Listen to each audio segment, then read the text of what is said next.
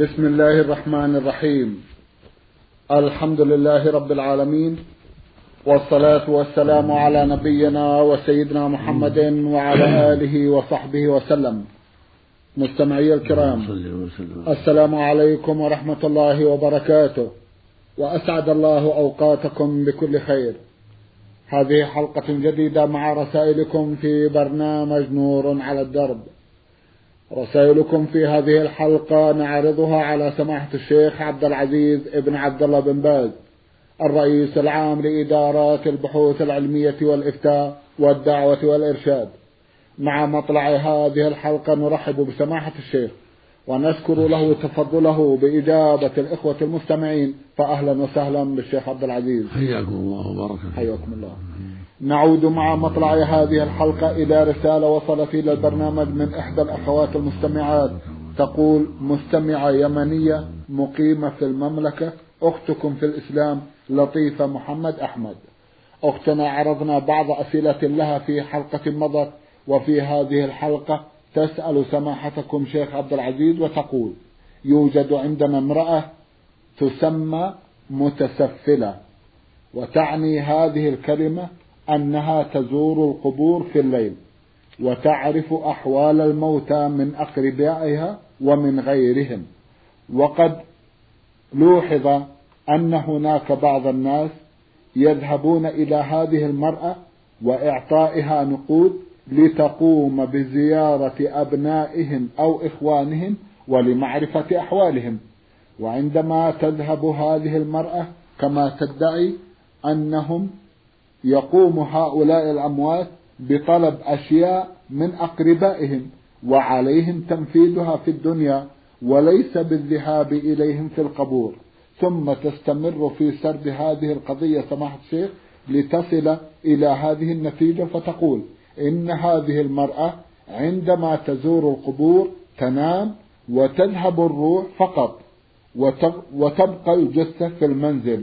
وسؤالنا هل عمل هذه المرأة صحيح؟ جزاكم الله خيرا.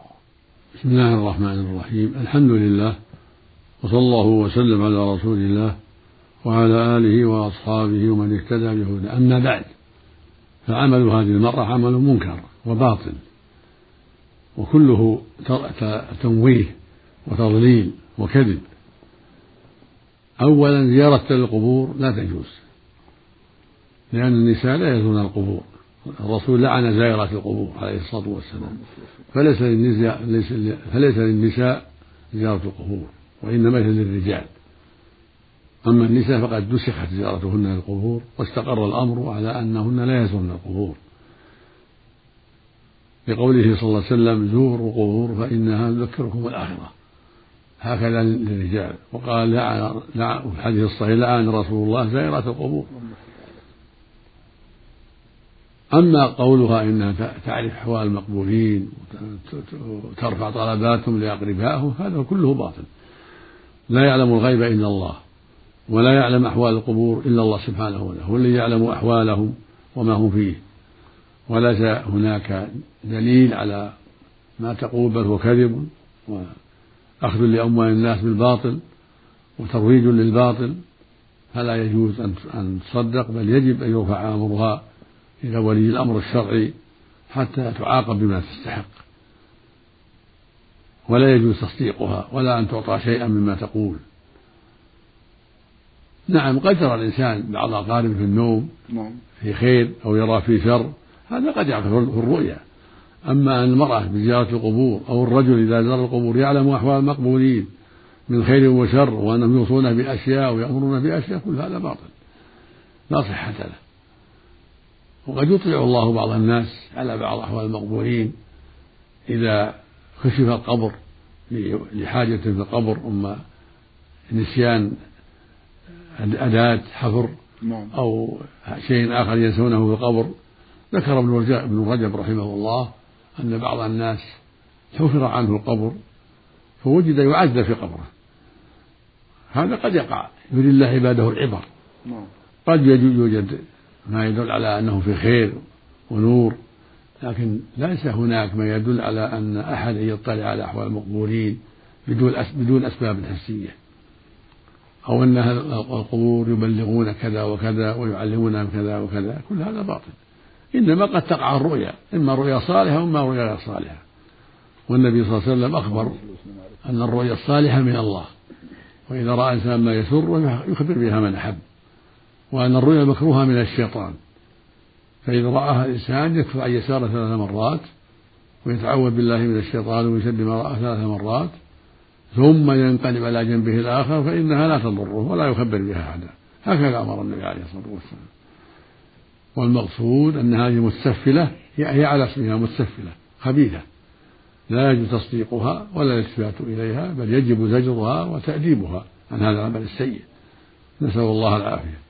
نعم. اللهم آمين. جزاكم الله خيرا وأحسن إليكم. سماحة الشيخ من خلال ما يعرض على سماحتكم من الرسائل من الإخوة المسلمين هنا وهناك يلاحظ أن الأمة في حاجة إلى توعية أكثر وأكثر ولا سيما فيما يتعلق بهؤلاء الدجالين وهؤلاء النصابين الذين يبتزون أموال الناس بكلام لا أساس له ولا توثقه لديه. توجيه سماحتكم كيف نرتفع بمستوى الأمة حتى تدرك أن هؤلاء لا صحة لما يدعونه ولهذا نص النبي صلى الله عليه وسلم على التحذير منهم من هؤلاء النصابين والكذابين. فقال عليه الصلاة والسلام من أتى عرافا فسأله عن شيء لم تقبل له صلاة أربعين ليلة. تحذير من العرافين يدعون علم المغيبات. وقال من أتى قال صلى الله عليه وسلم من أتى كاهنا أو عرافا فصدقه بما يقول فقد كفر بما أنزل على محمد صلى الله عليه وسلم. قال ليس منا من سحر أو سحر له وليس منا من تكهن أو تكهن له وليس منا من تطير أو تطير له. فالواجب على الأمة أن تحذر هؤلاء الكذابين والنصابين والدجالين وألا تصدقهم وألا تسألهم. وإنما تسأل عن ما شرع الله لها وما حرم الله عليها تسأل أهل العلم. طيب. هكذا الأمة تسأل أهل العلم. نعم. لأن الله يقول سبحانه فاسألوا أهل الذكر إن كنتم لا تعلمون. وأهل الذكر هم أهل القرآن هم أهل الحديث الشريف. فعلى العالم فعلى الإنسان المحتاج للسؤال من رجل أو امرأة عليهم سؤال أهل العلم أهل الذكر. الذين عرفوا بالعلم النافع بمعرفة القرآن والسنة نعم. وأحكام الشرع نعم. الرجل يسألهم والمرأة تسألهم من طريق الهاتف من طريق الوعاء الدرب من طريق المكاتبة من طريق حلقات العلم أما النصابون والدجالون والسحرة والكهنة هؤلاء لا يجوز سؤالهم أبدا ولا يجوز تصديقهم أبدا لأنهم كفرة لأنهم كذبة فجرة وبعضهم قد يكون كافرا. إذا ادعى علم الغيب نعم. يكون كافرا نسأل الله وهكذا الساحر الذي الذي يعبد الشياطين ويتقرب إليهم هو من الكفرة أيضا. فالحاصل أن الواجب على المسلمين أن يحذروا هؤلاء الدجالين العرافين الكهنة. فلا يجوز سؤالهم ولا تصديقهم أبدا. وإذا أراد الإنسان يسأل يسأل أهل العلم علماء الشرع نعم. علماء القرآن والسنة. يسألهم عما أشكل عليه من أحكام الله عن الحلال والحرام. يسألهم عن رؤيا إذا كان له رؤيا يحب يسأل عنها يسأل أهل العلم. فاسألوا أهل الذكر إن كنتم لا تعلمون. فسؤال أهل العلم هو المطلوب. والنبي صلى الله عليه وسلم يقول صلى الله عليه وسلم من من دل على خير فله مثل أجر فاعله. المسلم يدل على الخير يرشد إلى الخير. ويقول صلى الله عليه وسلم من يريد الله به خيرا يفقهه في الدين. ويقول عليه الصلاة والسلام من سلك طريقا يلتمس فيه علما سهل الله له به طريق الجنة. ويروى عنه عليه السلام أنه أنكر على قوم أفتوا بغير علم وقال ألا سألوا إذ لم يعلموا إنما شفاء العي السؤال. يعني سؤال أهل العلم. نعم. جزاكم الله خيرا وأحسن إليكم. ننتقل إلى قضية أخرى من القضايا التي تسأل عنها هذه المستمعة. إذ تسأل سماحتكم فتقول نسمع أناسا عند الذبح يسمون بالله ويكبرون ولكنهم لا ينطقون بالشهادة. فهل يلزم النطق بالشهادة عند الذبيحة أو لا يلزم؟ السنة عند الذبح. بسم الله والله أكبر. ما يحتاج شهادة. طيب. بسم الله والله أكبر ثم يذبح. كان النبي صلى الله عليه وسلم إذا أراد أن يذبح يقول بسم الله والله أكبر. ثم يذبح الذبيحة وإن كانت ضحية يقول اللهم عن فلان ابن فلان أو عن فلانة أفضل أو عقيقة وهي التميمة النسيك عن المولود نعم. يقول اللهم عن ولد فلان أو بنت فلانة. ما في بأس. هذا مشروع. ولكن يقول عند يقول عند عند الذبح بسم الله والله أكبر. ثم يجر السكين على الذبيحة. أو يطعن في اللبة إن كان الذبيحة من الإبل نعم. يطعنها في اللبة بالحربة وإن كان من البقر والغنم ذبحها على جنبها الأيسر ذبحها بالسكين. نعم. نعم. جزاكم الله خيرا. تسأل سماحتكم عن والدها فتقول إنه يصلي قبل الأذان فما هو توجيهكم؟ إذا كان يعلم أن المؤذن تأخر عن الأذان وأن الوقت دخل وهو معذور مريض ما يستطيع يذهب إلى المسجد لا يصلي. أما أن يصلي هكذا من دون نظر لا ما يجوز إلا بعد الأذان. لكن لو كان الإنسان في محل المؤذن يصيف ويعرف أنه تأخر عن الوقت وصلى قبل قبل الأذان لا بأس. لأن الإنسان يجب عليه أن يعرف الأوقات ويتأمل لا يعجل فإذا كان يعرف الأوقات وصار صاحب الأذان تأخر في بعض القرايا أو في بعض المساجد تأخر وصلى قبل أذانه لأنه عرف أن الوقت دخل أو لأن المؤذن قد أذن سواه. فالحاصل إذا عرف الوقت وأن المؤذن قد تأخر وصلى هو لأنه مريض أو لأنه امرأة تعرف الوقت فلا بأس. لكن الواجب الصبر وعدم العجلة حتى يعرف الوقت. أو حتى يؤذن المؤذنون لأنهم في الغالب على الوقت يؤذنون في أول الوقت فلا حاجة إلى العجلة يصبر حتى يؤذن المؤذن لكن لو فرضنا أن إنسانا في محل تأخر المؤذن نعم. والوقت معروف أنه دخل نعم. وصلى قبل ذلك فلا بأس جزاكم الله خيرا أيضا تقول عن والدها هذا إنه لم يسمح لهن بالاحتجاب عن زوج الأخت وعن ابن العم بحجة أنهم من المحارم. وقد وضحنا له ذلك وقلنا ليسوا من المحارم فغضب علينا غضبا شديدا. ولا سيما وأننا دائما نستمع إلى هذا البرنامج وننقل إليه ما نسمع لكنه غير مقتنع. فما هو توجيهكم لنا تجاه والدنا؟ ذلكم جزاكم الله خيرا. زوج الأخت ليس محرما زوج الأخت.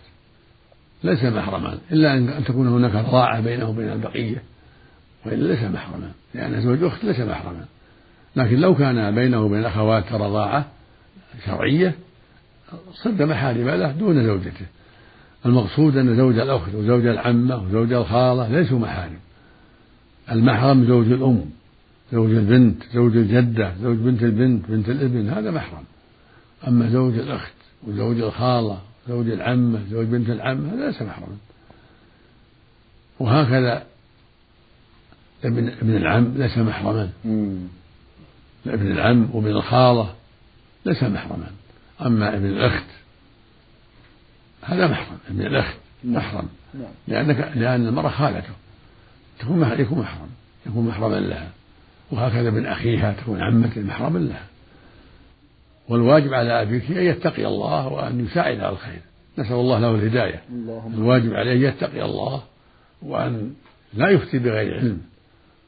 ولا يمنعكن من الحق فالواجب عليكن التستر والحجاب ولا يجوز طاعته في المعصية. يقول النبي صلى الله عليه وسلم إنما الطاعة في المعروف لا طاعة المخلوق في معصية الخالق. فالواجب على عليكن طاعة الله ورسوله. ولا وليس لكن طاعة الأب ولا غير الأب في المعصية. فعليكن الاحتجاب من زوج الأخت ومن ابن العم ومن الخال ومن الخالة لأن يكون بينكم وبين رضاعة. عليكم عليكم عليكن أن تحتجبن عنه مثل بقية الأجنبي. نعم. هذا هو الواجب. الله يقول جل وعلا في كتابه العظيم وإذا سألتموهن متاعا فاسألوهن من وراء حجاب ذلكم أطهر لقلوبكم وقلوبهن. الآية من سورة الأحزاب. ويقول سبحانه في سورة النور ولا يبدين زينتهن إلا لبعولتهن. والبعولة الأزواج. إلا لبعولتهن أو آبائهن أو آباء بعولتهن أو أبنائهن أو أبناء بعولتهن أو إخوانهن أو بني إخوانهن أو بني أخواتهن. هؤلاء المحارم. وهكذا الأخوال والخالات كما في سورة النور أيضا إلى آخرها. المقصود أن المحارم لا بأس بأن تكشف لهن المرأة تسفع عن وجهها عن يديها عن قدميها لا بأس بهذا. والحشمة في البقية أحسن وأحوط. الحشمة نعم. في الرأس ونحوه حتى لا تقع فتنة وإلا محرمها لو رأى رأسها أو رأى صدرها ما ما يضر. لكن إذا كانت محتشمة إنما تبدي وجهها وكفيها فيكون هذا أفضل وأحوط وأحسن. وأبعد عن الشر. نعم. المقصود أن زوج الأخت ليس محرما. نعم. وابن العم ابن العم ليس محرما. نعم. وابن الخالة ليس محرما. وابن العمة ليس محرما. وهكذا الجار ليس محرما. الجيران نعم. ليسوا محارم. إلا إذا كانوا من الأقارب المحارم. أخوالا أو أعماما أو إخوة أو أزواجا أو آباء أزواج أو ما أشبه ذلك. نعم. جزاكم الله خيرا وأحسن إليكم. كيف يقابلنا غضب الوالد ذلكم؟ جزاكم الله خيرا. الواجب على كل حال المخاطبة الطيبة والرفق به نعم. وأن يكلم بكلام طيب ويخبر بالفتاوى التي تنشر من طريق النور على الدرب نعم. أو من طريق كتب أهل العلم نعم. حتى يتبين له الصواب وإذا تيسر أن بعض أهل العلم ممن تعرفون تقول له ينصحه يتصل به ولو من طريق الهاتف أو من طريق المكاتبة لا بأس أو تنصحونه يسمع نور على الدرب نعم. يسمع الشريط الذي فيه هذه المسائل لعل الله يهديه المقصود أن الواجب عليكن الرفق والكلام الطيب مع الوالد حق كبير. وإن أساء إليكن فعليكن أنتم أنتن الكلام الطيب والرفق والسيرة الحميدة مع الوالد ومع الوالدة أبدا دائما دائما. نعم. جزاكم الله خيرا وأحسن إليكم. لكن لا يطعنه في الكشف على غير المحارم؟ لا يطاع الأب ولا الأم ولا غيرهما في المعصية. لا في هذا ولا في غيره. إنما الطاعة في المعروف. لا طاعة المخلوق في معصية الخالق. نعم. جزاكم الله خيرا وأحسن إليكم. تسأل أختنا فتقول قد يحصل أن تتزوج الفتاة بتارك صلاة وبعد الزواج تطلب من الزوج أن يعيد عقد النكاح بعد أن تبينت توبته لكن بعض الأزواج يرفض ذلك فما هو توجيه سماحتكم؟ جزاكم الله خيرا. يرفع الأمر محكمة تنظر المحكمة في هذا. طيب. يرفع الأمر محكمة نعم. إذا سمح أن يعيد النكاح فلا بأس وهذا أطيب وهذا هو الواجب. نعم. وإن لم يسمح فالمحكمة تنظر في الأمر. نعم. جزاكم الله خيرا. إذا لا يجوز السكوت على هذا؟ نعم إذا كان تعلم المرأة أنه لا يصلي حين العقد وهي تصلي فإن العقد يجب فسخه. يجب, يجب فإن العقد يجب تجديده. مم. تجديد العقد آه، من الولي الشرعي. بعد توبة الزوج من ترك الصلاة. وهكذا العكس. لو كانت هي ما تصلي وهو يصلي يجدد العقد أيضا. أما إذا كان لا يصليان جميعا فالعقد صحيح. يتساويهما في الباطل. لا حول ولا قوة نعم. كم يجب على المرأة أن ترفع يديها في الصلاة عند التكبير؟ مثل الرجل. ترفع يديها عند الإحرام وعند الركوع وعند الرفع منه. وعند القيام من الأول إلى الثالثة هذا السنة. للرجل والمرأة ترفع اليدين حيال منكبيها أو حيال أذنيها عند التكبيرة الأولى وعند الركوع وعند الرفع من الركوع وعند القيام من التشهد الأول. وتفعل مثل الرجل إذا جلست. تفترش بين السجدتين وفي التشهد الأول. تتورك في التشهد الأخير. هذا هو الصواب. لأن الرسول صلى الله عليه وسلم قال صلوا كما رأيتموني أصلي. ولم يقل للمرأة كذا والرجل كذا. فالأحاديث عامة تأمر الرجال والنساء. نعم. جزاكم الله خيرا وأحسن إليكم من إحدى الأخوات المستمعات من ليبيا رسالة وضمنتها جمعا من الأسئلة وهذه المستمعة رمزت إلى اسمها بالحروف فاطا ألف. تسأل أولا هل يجوز حرق الملابس التي هي غير صالحة لللبس لأننا سمعنا أن ذلك حرام. أفيدونا جزاكم الله خيرا. لا يجوز حرقها لأنه إضاعة للمال ولكن تجعل وسائد أو فراش يستمتع به يعني يجلس عليه أو يتصدق به على الفقراء أما يحرق لا. ولو كان فيه نجاسة تغسل النجاسة نعم. في الصورة تجعل وسادة إذا كان في الوسادة لا بأس الصورة تمتهن. أما إحراقه فهو الرسول نهى عن إضاعة المال. فإذا كانت خرق فيها صور الصورة توضع في وسادة خرقة وسادة. نعم. أو في كرسي يوضع يجلس عليه أو فراش ينام عليه أو هذه الصورة تجعل في شيء آخر يعني يمتهن الحاف يمتهن. أو ما أشبه ذلك لا تعلق.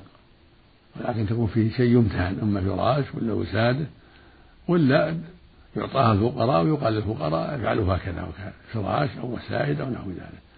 ولا تحرق. أما إن كان فيها نجاسة تغسل لا تحرق. تغسل يتصدق بها أو يستعملها صاحبها. نعم. جزاكم الله خيرا وأحسن إليكم. تسأل سماحتكم عن حكم تحويل العملة من عملة إلى أخرى. كالدينار مثلا بالدولار وما أشبه ذلك. لا حرج.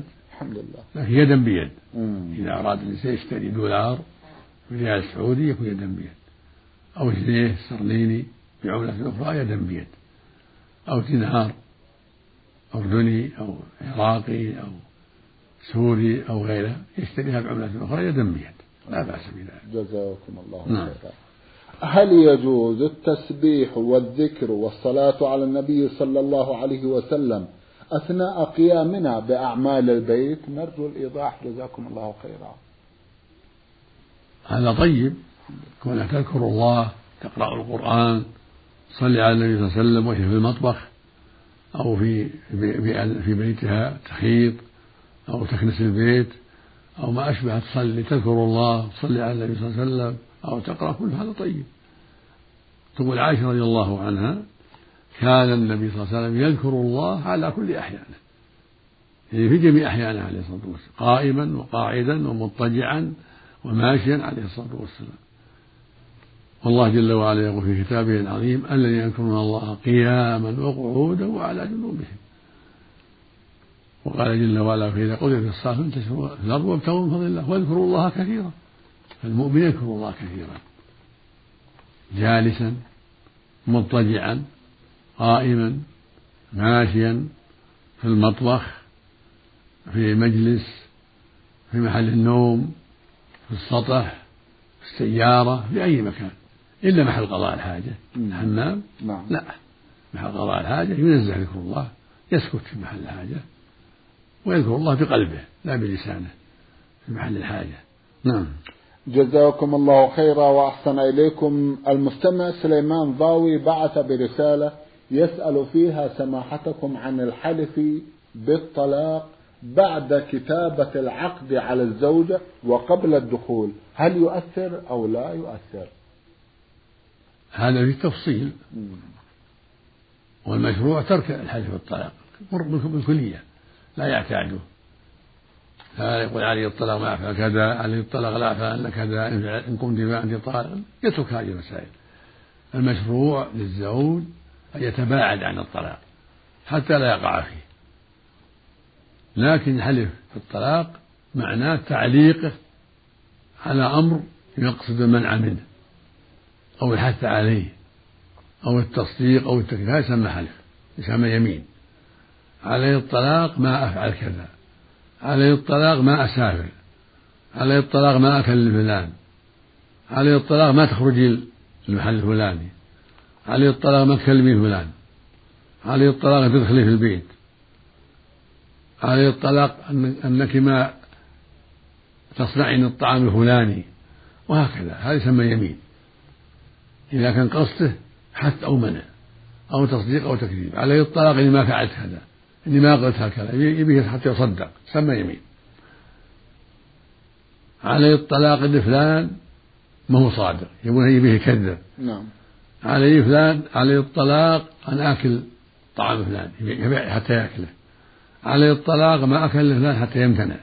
هذا يسمى يمين. أما لو قال علي علي الطلاق إذا دخل رمضان هذا ما يسمى يمين. هذا شرط. هذا معلق بس.